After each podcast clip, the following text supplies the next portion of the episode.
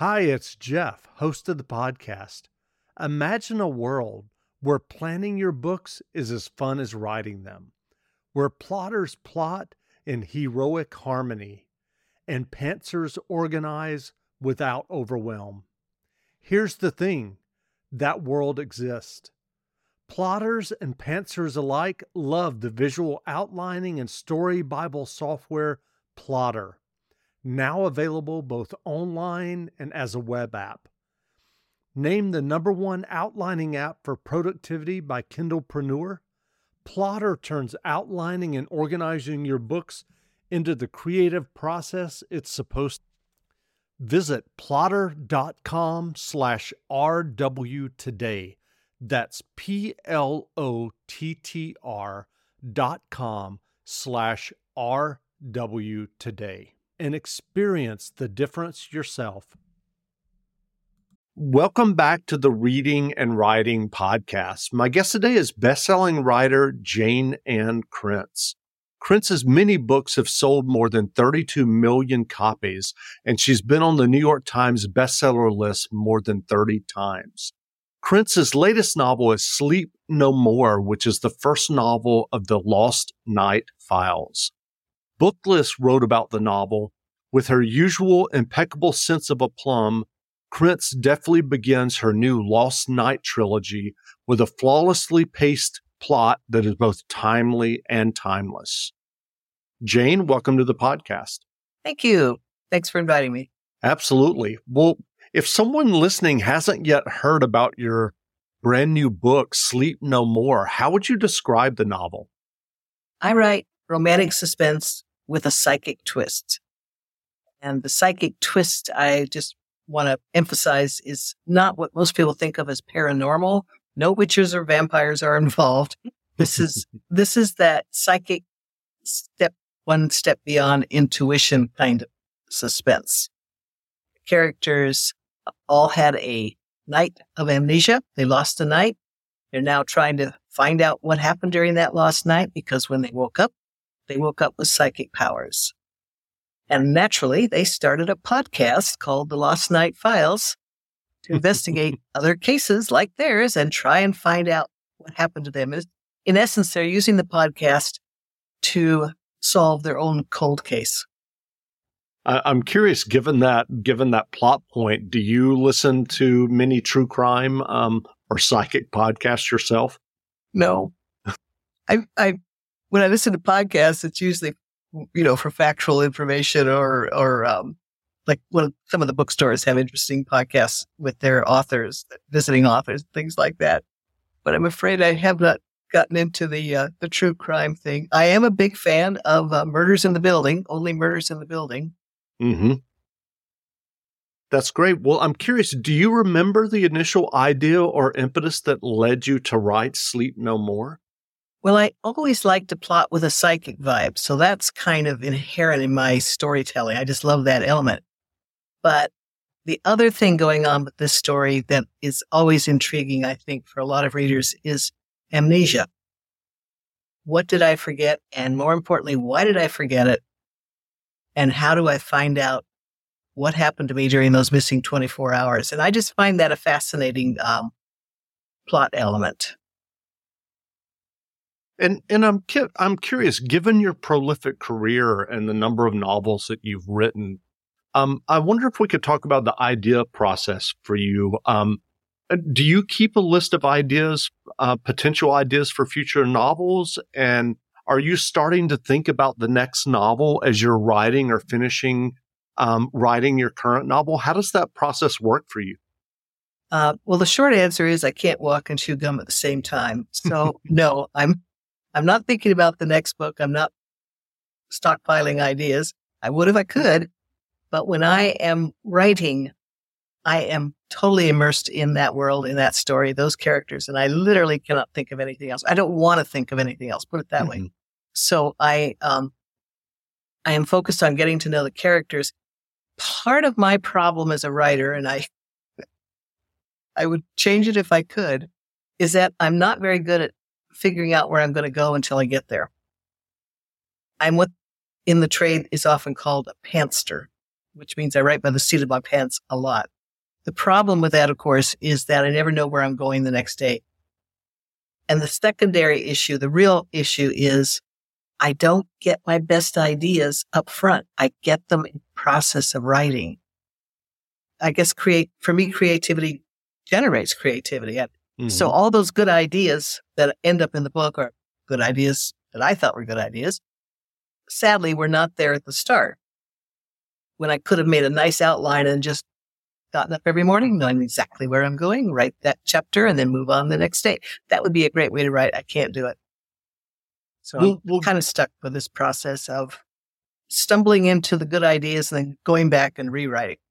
I, was I was going to ask that. Given what you just described, do you do you find that later in the novel, as you're writing it, as you're as you're um, uh, I guess coming up with with ideas that inform the novel and the characters and the plot, do you find yourself going back and and weaving in info that that will pay off, so to speak? Yes, it's it's it's a matter of discovery, and every time you discover something, that changes something up front for me. But in the end, when I when I finally do get to the end, um, there's there's a sense of knowing that okay, this is it, this is the book, and I can walk away from it at that. I can right, I can see it all, and it's a clear vision in my mind. I'm happy and walk away from it at that point, and then I can start thinking about the next book. Sure. And and what's that process like for you? Do you take a couple of weeks that you're thinking about the new book before you? Yeah, yeah. yeah. There's there's a, a time frame there. I need to recover from from the uh, the trauma of writing the, the one before it. The problem is, even though I've been doing this a long time, and some things get easier in terms of knowing what to do next. Problem is, actual writing doesn't get easier. If anything, it's just getting harder. And I think it's because I'm trying to find a new story for myself. I write, I write first for myself, and then I just have to hope that there's an audience that can jump into the fantasy with me, but I can't write for that audience. If you know what I mean, I can only write mm-hmm. for myself and hope that there are other people who enjoy the same fantasy. And there will be those who don't. Learn to live with that. Well, well, I'm curious. Um, given what you just described in terms of your process, uh, as as you said, the the the the term pantser, do you ever find yourself uh, riding your way down a dead end, and you have to to to throw some out and go back and and start from a from you know a couple of chapters before? What does that happen to you? Yeah, that happens. It's more likely though that I'm going to find out I need characters I didn't know I needed going in that I didn't allow for other stuff to happen, if other characters to come on board and be important. Um, that's, that's the toughest. It's physically, it's kind of the hardest part of the writing process because then you have to go back and weave in a character that was never there at the beginning and you weren't even thinking about it at the beginning. Hmm. Um, so, so technically, I guess that's the hardest part of the process but that's the more likely thing. I'll, I'll wind up in a corner and realize I need something else. And that usually involves another person, another character.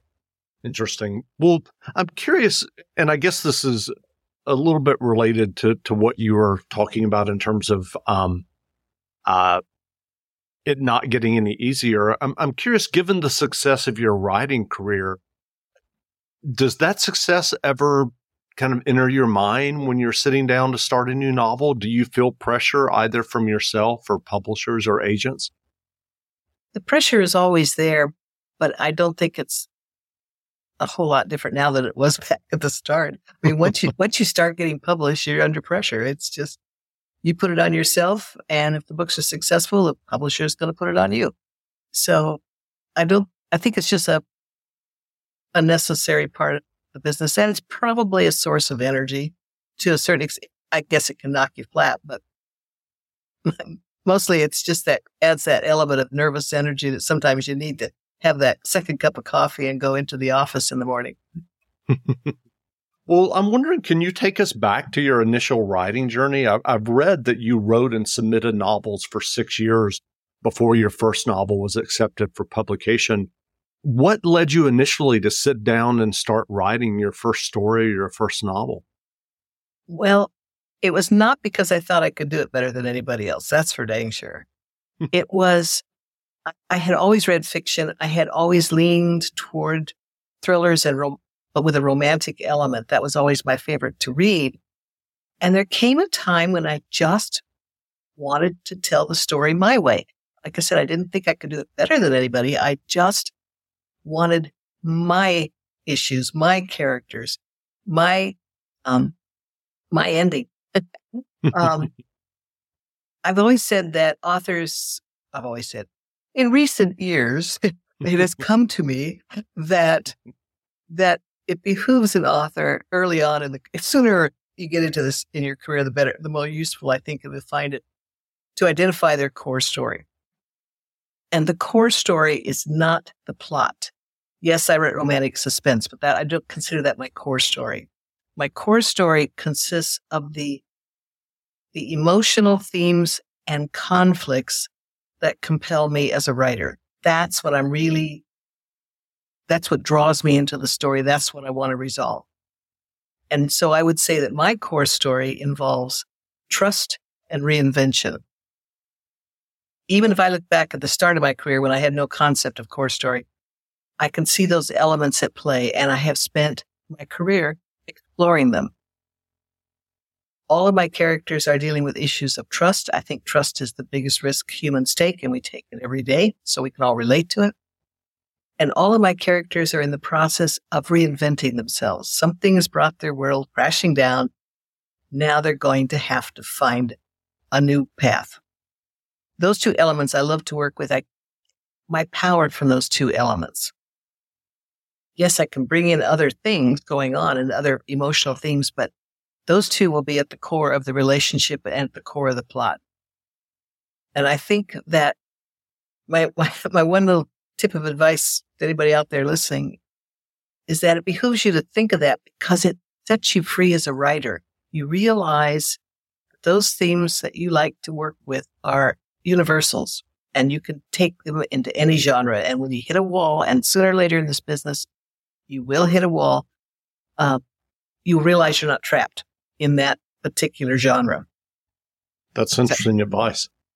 Save big money on plant protection supplies. Now at Menards. Defend your garden with Triazicide Insect Killer. Its fast acting formula protects lawns, vegetables, and many other plants. It kills more than 260 insects by contact, above and below ground. Choose from ready to spray, concentrate, or granular. Save big money on Triazicide Insect Killer at Menards. And check out our weekly flyer on Menards.com for all the great deals happening now. Save When you need mealtime inspiration, it's worth shopping Kroger, where you'll find over 30,000 mouthwatering choices that excite your inner foodie. And no matter what tasty choice you make, you'll enjoy our everyday low prices, plus extra ways to save, like digital coupons worth over $600 each week. You can also save up to $1 off per gallon at the pump with fuel points. More savings and more inspiring flavors make shopping Kroger worth it every time. Kroger, fresh for everyone. Fuel restrictions apply. And and I'm curious, what do you do you think that that's what you were you were learning, or what do you think you were learning during those six years as you were um, working towards publication? Okay. First of all, we need to step back in time because during those six years, this is, this is not to age myself, but Mm-hmm. in those days, there was no self-publishing option. Sure. Had been, I would have jumped on it. But the only route to publishing was through the traditional publishing world. And that's just a crapshoot. I mean, it's a, it's a tough world to get into. It's most of the time it's sheer blind luck and you just keep throwing spaghetti at the wall until some agent or some editor looked at it.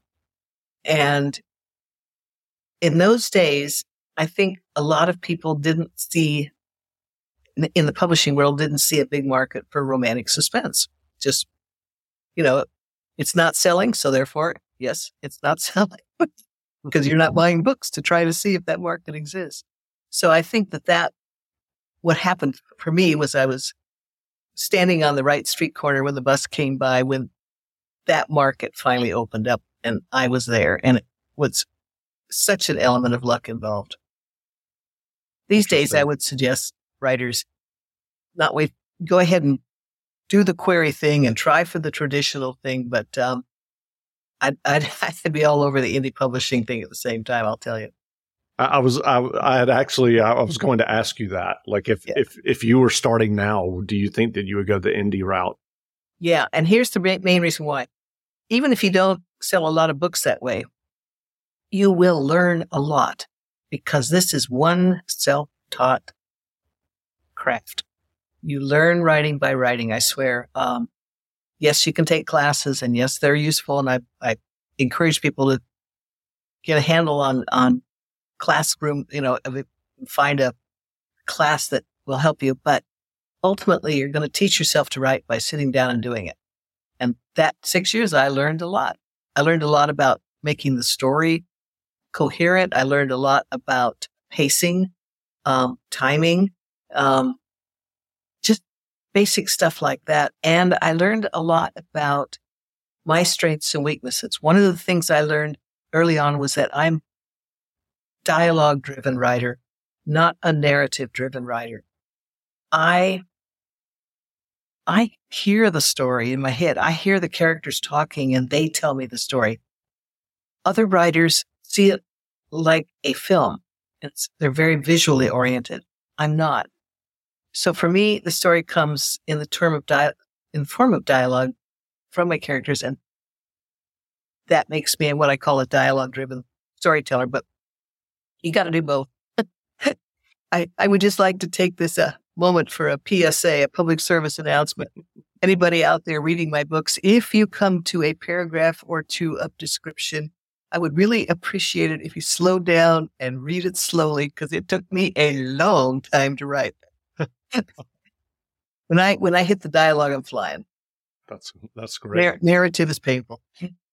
Well, I know that that um, in the past you you've contributed and you've written some um, nonfiction and some essays about um, specifically romance fiction, and I'm I'm curious if given you know your your uh, successful career and all the writing that you've done and and all the bestsellers.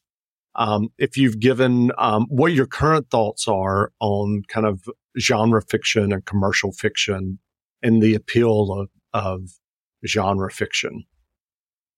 Well, I've always felt that genre fiction never never got no respect. it doesn't get the respect it deserves. And as opposed to what we like to call literary fiction, which in my mind is another genre, but that's a whole other story. my point is that this kind of storytelling that we associate with genre, like westerns and romance and romantic suspense and thrillers, and uh, you know when you see it, um, Sure. that kind of storytelling has value, but it has gone unrecognized simply because there's so much of it, and it's human nature to kind of poo-poo anything that's there's too much of.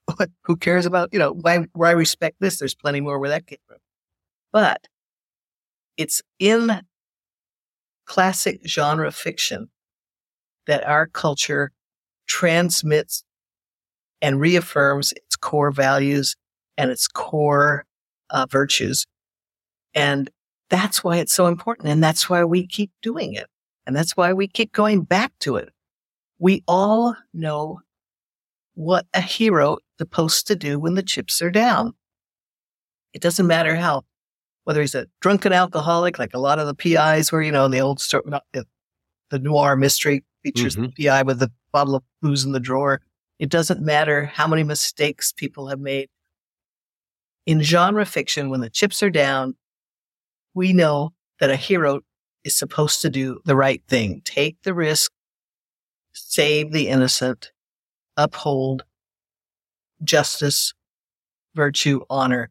And that concept of honor is really, really inherent in successful genre fiction. We don't talk about it a lot as a society anymore, but man, it's there in the books.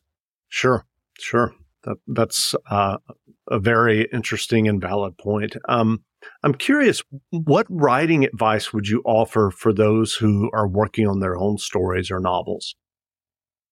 Aside from know your core story, which I think exactly. Yes, Mhm. Yeah. Choose your lane.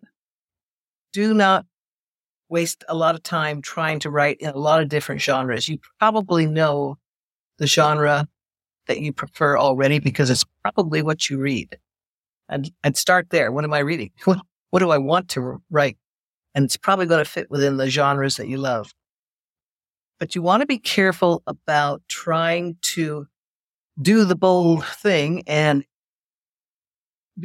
what, genre bending or whatever you want to call it, Mhm. uh, incorporate, incorporating too many uh, elements from another genre into the one you've chosen, because readers choose a genre for a reason, and they don't all respond to blending those genres. They don't want to see it blended.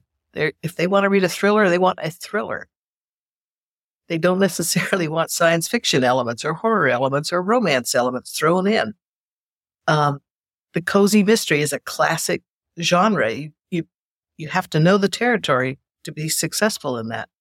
It is not a romance with a mystery going on. It is something else entirely. And you have to, you intuitively have to understand that. So there's, don't try to be too adventurous, at least not at the start of your career. Pick a lane and do something that's fresh within that lane. That would be my advice. Does that make sense? Yes, it does. It does. Um, I'm curious, what novels or nonfiction books have you read recently that you enjoyed? Um, I read The Cloisters by uh, Hays, I think is her the author's name. Um, the Cloisters was an interesting um, novel because it's it's uh, goth. It's kind of a gothic, uh, what they call dark academy, dark gothic style. But it was really interesting because it's a behind the scenes look at what really goes on in those in the in the giant storage rooms and basements of a big museum.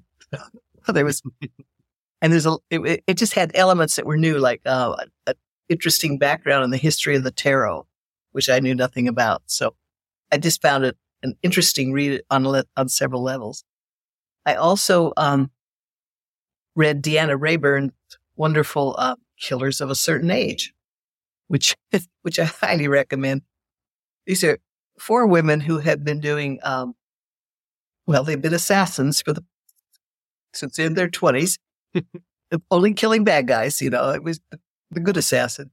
But they're 60 years old now and they have been retired.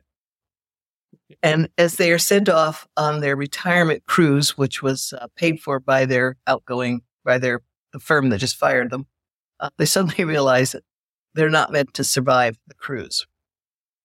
Somebody doesn't want them talking. So they go back to the old business and they've been doing this a long time and they know what they're doing it's just a fun read. Yeah, that sounds like a wonderful setup. I'm I'm I'm wondering if there will be a movie or a Netflix series of it. It's made for it. It's really Yeah. made for it. Yeah. yeah. I highly recommend uh, Killers of a Certain Age. That sounds fun. Well, well, great. Um, it's been great talking to you. And again, we've been speaking with best-selling writer Jayne Ann Krentz. Her latest novel is Sleep No More. The book is on sale now, so go buy a copy. And Jayne, thanks for doing this interview. Oh, my pleasure. Thanks so much. Absolutely.